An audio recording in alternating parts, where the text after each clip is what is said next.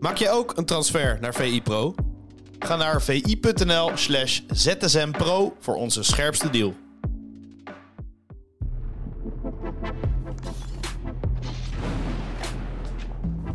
Ja, Bas, goedemorgen en welkom bij VI ZSM van donderdag 2 februari. Goedemorgen. Zal ik gewoon met de deur naar huis vallen en jou vragen: gaat Manchester United dit seizoen een prijs pakken? Poeh, nou ja, de kans wordt natuurlijk wel steeds groter. Ehm, ik, ja, ik denk het wel. Ik, uh, ja, ze gaan als favoriet beginnen sowieso in ieder geval aan de League Cup finale tegen, tegen Newcastle. Wat wel een schitterende wedstrijd wordt, hè? zondag uh, 26 februari op een volgepakt Wembley. Newcastle dat uh, voor het eerst sinds 1955 een, een, beker kan winnen. En ik denk dat die finale vooral ook een mooie beloning is voor, voor de twee teams die misschien wel het meest gegroeid zijn in Engeland, hè? samen met Arsenal. En ja, eigenlijk een eitje voor, voor Manchester United. Hadden in Nottingham uh, natuurlijk al het verschil gemaakt om met 0-3 te winnen. En uh, nou, je merkt ook dat daarna dat hij het goede gevoel wil vasthouden. Dus dat hij gewoon nog een behoorlijk sterk team opstelt. Met Martinez met vooraan centraal achterin. Weghorst die natuurlijk weer speelde. Maar ook Rashford, hè, die dan bijvoorbeeld een half uur voor het einde weer invalt. Um, zo ging het ook. een halve week voor de derby tegen City dat hij die belangrijke jongens ook juist weer uh, in een ritme uh, wil houden. Um, dus ja, het is, uh, het is op dit moment gewoon een ja, geoliede machine. Martial die natuurlijk terugkeert naar blessure geleden. Sancho die zijn rentree maakte. Hij krijgt er meer opties bij. Die selectie, ik denk als je het vergelijkt met bijvoorbeeld Manchester City, is die natuurlijk nog dun. En zolang ze het aantal blessures ja, redelijk beperkt kunnen houden, dan ja, is er eigenlijk niets wat United in de weg staat uh, in de jacht op een plek in de top 4. Vond jij het ook zo jammer toen Weghorst uh, op de paal kopte? Je gunt hem toch die eerste goal, hè, op Old Trafford? Ja, absoluut. Hij was er heel dichtbij. Uh, ik moet wel zeggen dat ontzettend knap doet. Hè, Wout Weghorst aan Manchester United. Dus ik denk dat dat een, een move is die, die best wel veel vraagtekens oproept in het begin. Ook bij mij. Ja. Um, maar hij speelt gewoon naar zijn kwaliteiten. En hij, hij biedt United natuurlijk wel iets wat er niet was. Dus ja, hij doet waarvoor hij gekomen is. En we kennen Wout weg was zelfs een bezeten voetballer. En dat uh, ja, het publiek op, uh, op Old Trafford zweet hem dan nog eens extra op. Hè? Het decor.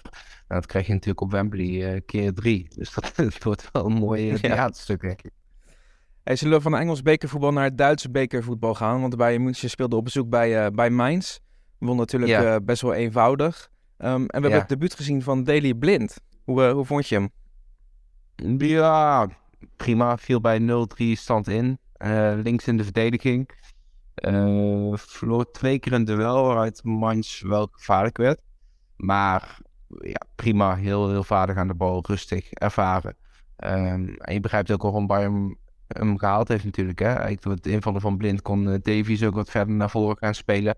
Um, die ook direct scoorde met zijn hoofd ja, met Cancelo en Bayern, of met Cancelo en Blind hebben ze natuurlijk gewoon uh, twee heel veelzijdige spelers aan de selectie toegevoegd. Die uh, uh, linksback, uh, Cancelo kan ook rechtsback natuurlijk, is gewend om op het middenveld in te schuiven. Nou, Blind weet ik op iedere positie eigenlijk ook wel te redden. En je moet alleen zorgen dat hij niet in de meest kwetsbare situaties gebracht wordt. Hè? Dus dat hij met veel ruimte in de rug een 1 tegen 1 het wel moet gaan uitvechten. Hij denkt dat dat uh, Nagelsman wel toevertrouwd is. Dat hij uh, daar rekening mee houdt in zijn speelplan. Hè? Het was ook niet voor niets dat hij als uh, linksback natuurlijk invalt in plaats van als centrale verdediger. Je hebt zijn naam al genoemd, João Cancelo. Hij maakte ook zijn debuut voor Bayern München. Hij had slechts 17 minuten nodig voor een assist. Ja. Dat is wel klasse, hè? Nou ja, zolang Cancelo speelt is er eigenlijk niets aan de hand. Hè? Dat, dat zijn ook de geluiden die doorkomen uit Manchester zodra hij niet speelt, dan wordt Cancelo wel een, uh, een lastig mannetje. Ja, ik denk dat iedereen dat, uh, die figuren wel kan uh, aanwijzen op de, op de werkvloer. Ik zal geen oh, namen ja? noemen bij ons thuis. Nee, heel verstandig.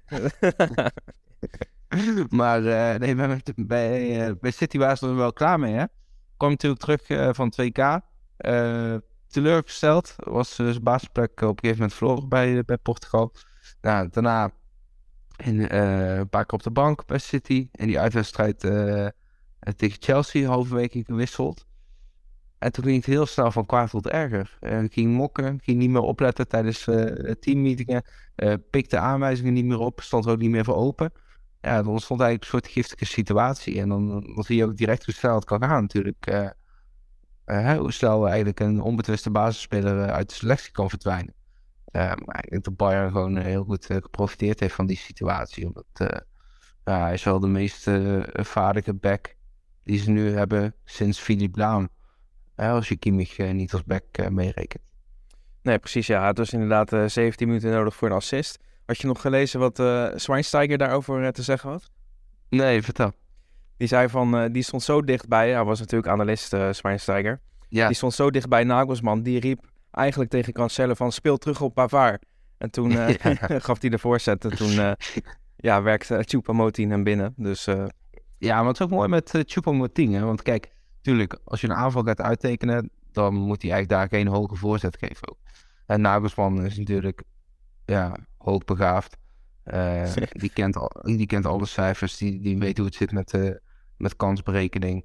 Uh, in die situatie is het gewoon over het algemeen niet de beste oplossing um, om een hoge voorzet te geven. Maar met Choupo-Moting heeft Bayern net wel weer een smaak extra. En eigenlijk natuurlijk, stel dat je Choupo-Moting, um, nou laat zeggen, je maakt hem spits van Everton. En dan zou, zou je niet enorm opvallen. Alleen bij Bayern heb je natuurlijk zoveel kwaliteit in het elftal. hij is ja, eigenlijk een beetje als Weghorst uh, bij United. Ja, omdat hij dan gewoon net wat extra's biedt. Uh, kopkracht, uh, balvast. ja, is hij echt van toegevoegde waarde. Wel een betere versie van Weghorst of niet?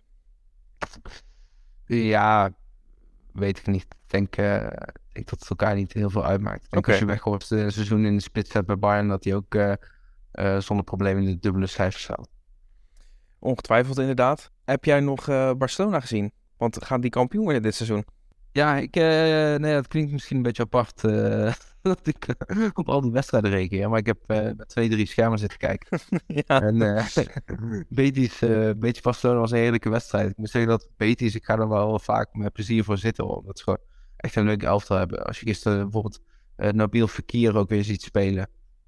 ja, ik snap waarom zeg maar, de absolute top hem niet houdt. Want uh, vaak speelt hij net een wat te laag tempo. Alleen, uh, het is zo'n creatieve voetbal. En bij Betis lijkt hij ook die vrijheid te hebben. en ze maakten het Barcelona behoorlijk lastig, hè? Ja, zeker, ja. En er zijn er twee dingen eigenlijk die ik jou wil voorleggen. Uh, ja. Siete Vos die zei dat Frenkie de Jong zijn beste wedstrijd van het seizoen speelde. Ben je dat met hem eens? Daar, ja, dat zou wel kunnen. Frenkie de Jong is in ieder geval heel goed in deze samenstelling.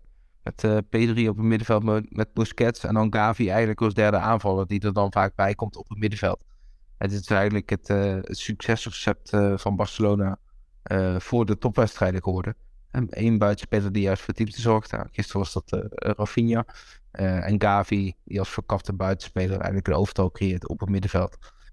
en in die samenstelling is Frenkie de Jong echt heel goed. Want hij heeft die Busquets-rol denk ik niet heel gezegd dat hij al zijn kwaliteiten kan tonen. Als aanvallende middenvelder vind ik hem niet helemaal op zijn plek. Dan is hij niet dwingend genoeg uh, rond het strafschopgebied.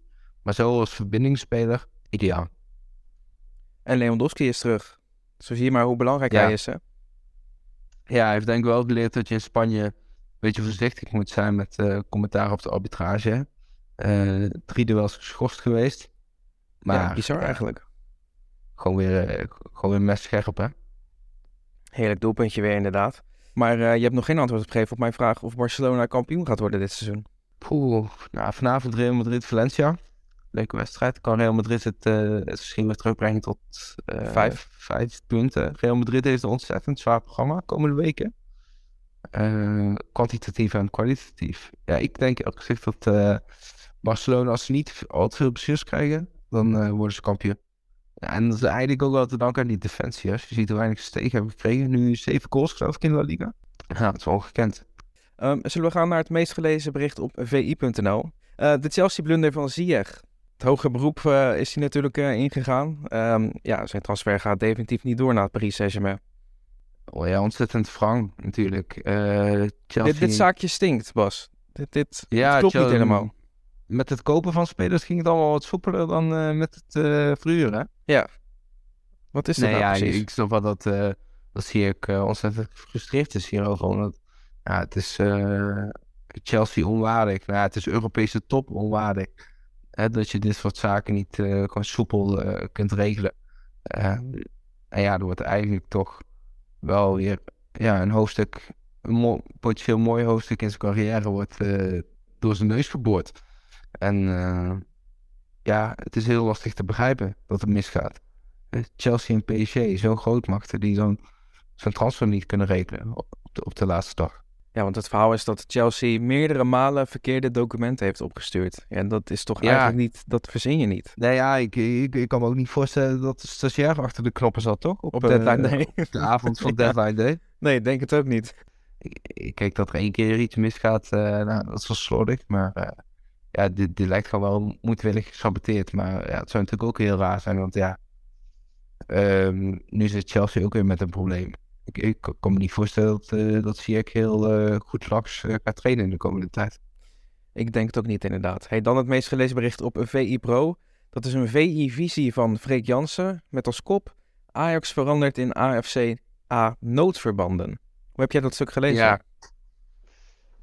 nou ja, dat het een pijnlijke situatie is voor Ajax. Omdat ze eigenlijk een um, machtspositie in het Nederlands voetbal ten grabbel hebben gegooid.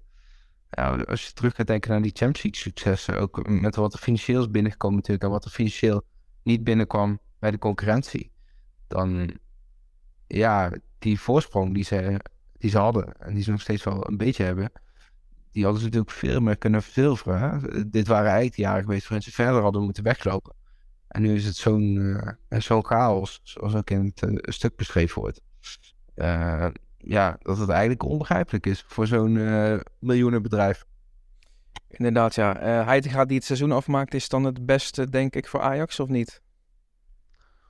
Ja, ik, uh, ja, ik zou zeggen van wel. Uh, ik denk dat de echte topkandidaten... Uh, Gaan niet nu instappen? nee, die zouden liever in de zomer instappen. Nou heb je nu natuurlijk wel weer een potentieel nieuw probleem met als Heitinga het doet eh, goed doet in een half jaar. Uh, ja, is het ook lastig natuurlijk om hem uh, weer uh, naar de achtergrond te schuiven. En dan moet je nu duidelijke afspraken met hem maken, toch? Ja, alleen duidelijkheid is natuurlijk het wat totaal ontbreekt bij Ajax. En dat is waar. Met die constructie met Hamstra en Huntelaar. Dus ja, ik, ja, het is lastig ook als je kijkt. Tuurlijk, hè, er zijn er veel wisselingen geweest in die selectie afgelopen zomer. Maar ook als je ziet wat er is uitgegeven. Uh, Wijndal is natuurlijk een hele rare situatie. Bij Bobby vind ik het heel, gezegd, uh, heel gek. Als je ziet hoe weinig uh, hij 90 minuten de, de 90 minuten kan volmaken. En dan denk je ook bij, bij zo'n club als Ajax moet het toch mogelijk zijn om hem ja, dusdanig op te trainen dat hij gewoon op een normale manier een Eredivisie-wedstrijd kan uitspelen. Je zou zeggen van wel, inderdaad, ja. Tot slot, Bas, vanavond. Uh, niet zoveel wedstrijden als gisteravond, gelukkig voor jou. Dus uh, het wordt een rustig avondje. ja, Eén e scherm is wel voldoende vanavond. Real Madrid-Valencia, of niet? Ja, 9 uur, hè? Ja, heerlijk, hè? De, naar Valencia natuurlijk uh, met Fogo weer, hè, als interim trainer. Uh, weggestuurd, ja. of in ieder geval vertrokken.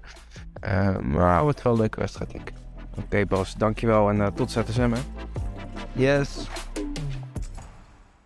Maak je ook een transfer naar VI Pro? Ga naar vi.nl slash zsmpro voor onze scherpste deal.